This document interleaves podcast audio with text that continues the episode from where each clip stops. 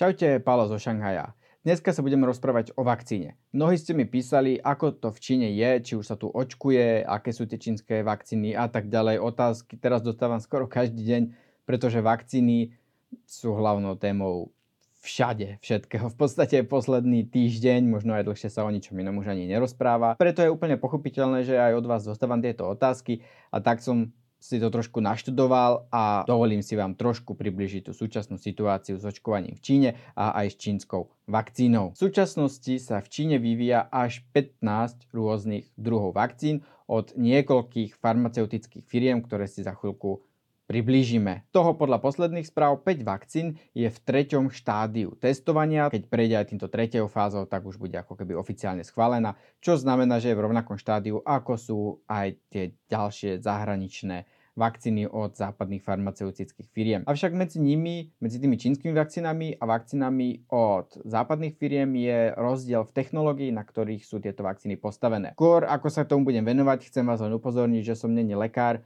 nemám žiadne medicínske vzdelanie a tento môj výklad bude absolútne amatérsky. Západné vakcíny sú postavené na technológii mRNA, čo je relatívne nová technológia a princíp funguje v pozmenení DNA samotného vírusu a potom ten vírus je vložený do ľudského tela a ľudské telo sa snaží budovať si nejaké protilátky. Táto technológia je nová technológia a minimálne podľa informácií, ktorými som sa dohľadal, tak v súčasnosti nie je žiadna vakcína postavená na tejto technológii bežne dostupná pre veľké množstvo ľudí. Naopak, tradičná metóda, na ktorej sú postavené vakcíny, ktoré dneska v súčasnosti bežne používame, je, že vírus sa replikuje v laboratórium a nakoniec je chemicky upravený tak, aby sa vírus nemohol ďalej šíriť a replikovať a zároveň je oslabený, aby sa proti nemu telo mohlo brániť, aby si mohlo vytvárať protilátky.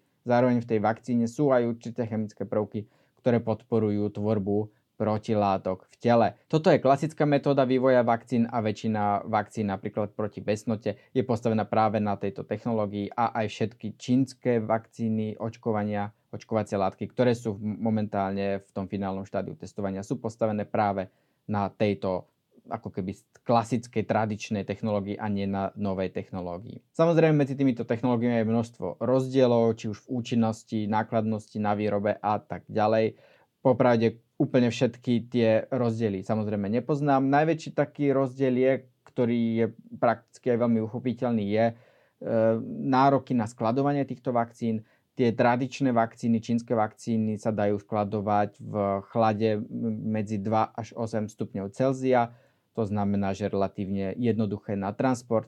Zatiaľ, čo vakcíny od firmy Mediny sa musia skladovať pri teplote minus 20 stupňov a vakcíny od firmy Pfizer sa musia skladovať až pri minus 70 stupňov. To znamená, že hlavne pre chudobnejšie krajiny a menej rozvinuté krajiny bude tá čínska vakcína pravdepodobne oveľa jednoduchšia a dostupnejšia pretože sa samozrejme týmto uschovaním v chlade sa výrazne predražuje doprava a taktiež pre krajiny s horšou infraštruktúrou je relatívne komplikované zabezpečiť tú vakcínu tak, aby bola dobre skladovaná a tým pádom aj účinná. A preto zrejme hlavne v tých chudobnejších krajinách táto čínska vakcína bude dostať veľký prednosť a už sa tam dneska aj testuje, ale k tomu sa za chvíľku ešte dostanem. Ako som hovoril, rozdiel medzi týmito vakcínami, ktorý som vysvetlil, je absolútne amatérsky a nebudem sa do neho už viacej technicky púšťať. Budem sa radšej venovať tým firmám, ktoré túto vakcínu vyvíjajú a taktiež poviem, ako sa situácia je e, v Číne s očkovaním. Pokiaľ by ste si chceli zistiť viacej o jednotlivých účinnostiach a technológiách týchto vakcín, tak potom odporúčam naozaj sledovať iba medicínske zdroje alebo vyjadrenia lekárov, ktorí sa venujú tomuto danému odboru a nie napríklad výživovým poradcom a podobne a hlavne určite nie žiadnym šarlatánom, pretože šarlatáni tí tu boli vždycky a navždy tu budú. Preto sme aj vydali rovnomennú knižku, o ktorej som vám tu už niekoľkokrát hovoril, šarlatáni, kde napríklad sa hovorí príbeh takých najznámejších slovenských šarlatánov rodiny Almanovcov, ktorí pochádzajú zo svätej Anny v Liptovskej župe, ktorí tvrdili, že vedia liečiť besnotu na základe bylinkových odvarov a ľudia, ktorí odmietali už vtedy dostupné očkovanie, vtedy iba v Budapešti na besnotu, odmietali chodiť na toto očkovanie a chceli sa liečiť u rodiny Almanovcov, ktorá mala inzeráty v miestnych novinách a tá miestna komunita ich prijímala ako liečiteľov a tlačila aj na miestne úrady, aby im povolili toto alternatívnu liečbu. Na začiatku im bola tolerovaná, ho, rozprávame sa o roku približne 1908, ale v roku 1918 sa zavedla už prísna evidencia e, chorých a spôsobu liečby chorých na besnotu a tým pádom miestne úrady vyžadovali, aby aj liečba Albanovcov prešla nejakými klinickými testami. Začalo sa testovať na veterinárnej klinike, na psoch a králikoch, kde sa testovali ich účinky a tá ich liečba bola podľa výkladov dobových prameňov veľmi krvavá. Otvárali nožom rany po pokúsaní besným psom tým zvieratám a nechávali ich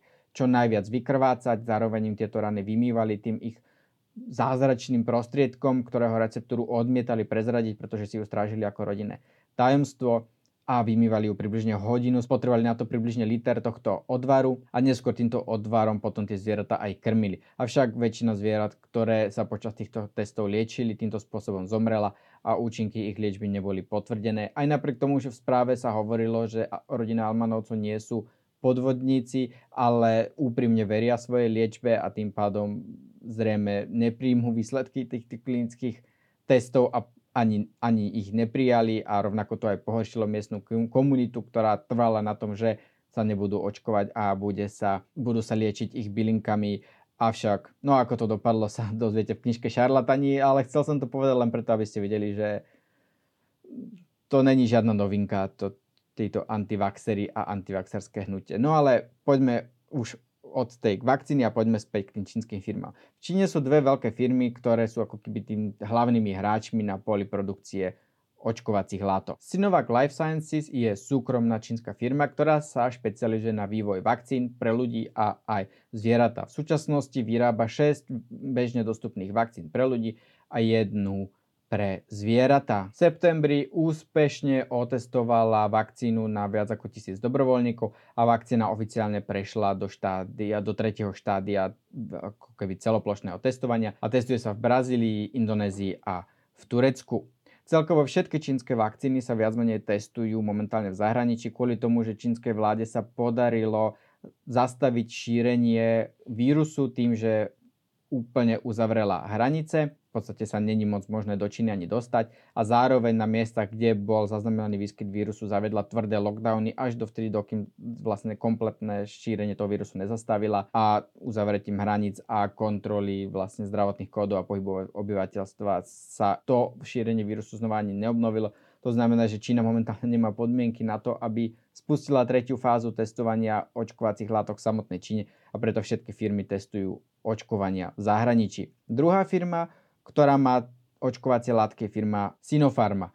To je zase štátna firma a okrem očkovania vyrába aj mnohé ďalšie lieky. Mnohé z nich sú dostupné aj na európskom, samozrejme aj na americkom trhu a sú bežne dostupné. Očkovanie ich látkov bolo schválené už v júni a v súčasnosti už viac ako milión ľudí je zaočkovaných v rámci nejakého toho krízového stavu, kedy sa očkovali dobrovoľníci a ľudia v najväčšom ohrození že sa aj človek ňou aj dobrovoľne ako dobrovoľník zaočkovať, ale momentálne sa za to platí. Stojí to 400 UNO alebo 420 UNO myslím. V niektorých mestách, nie v každom meste, ale v niektorých mestách, napríklad Vývu, o ktorom bola minulá reportáž, tak tam sa už môžete ísť na túto vakcínu zaočkovať. Stále je to kvázi ako keby v tom treťom štádiu testovania, ale dá sa už takto očkovať.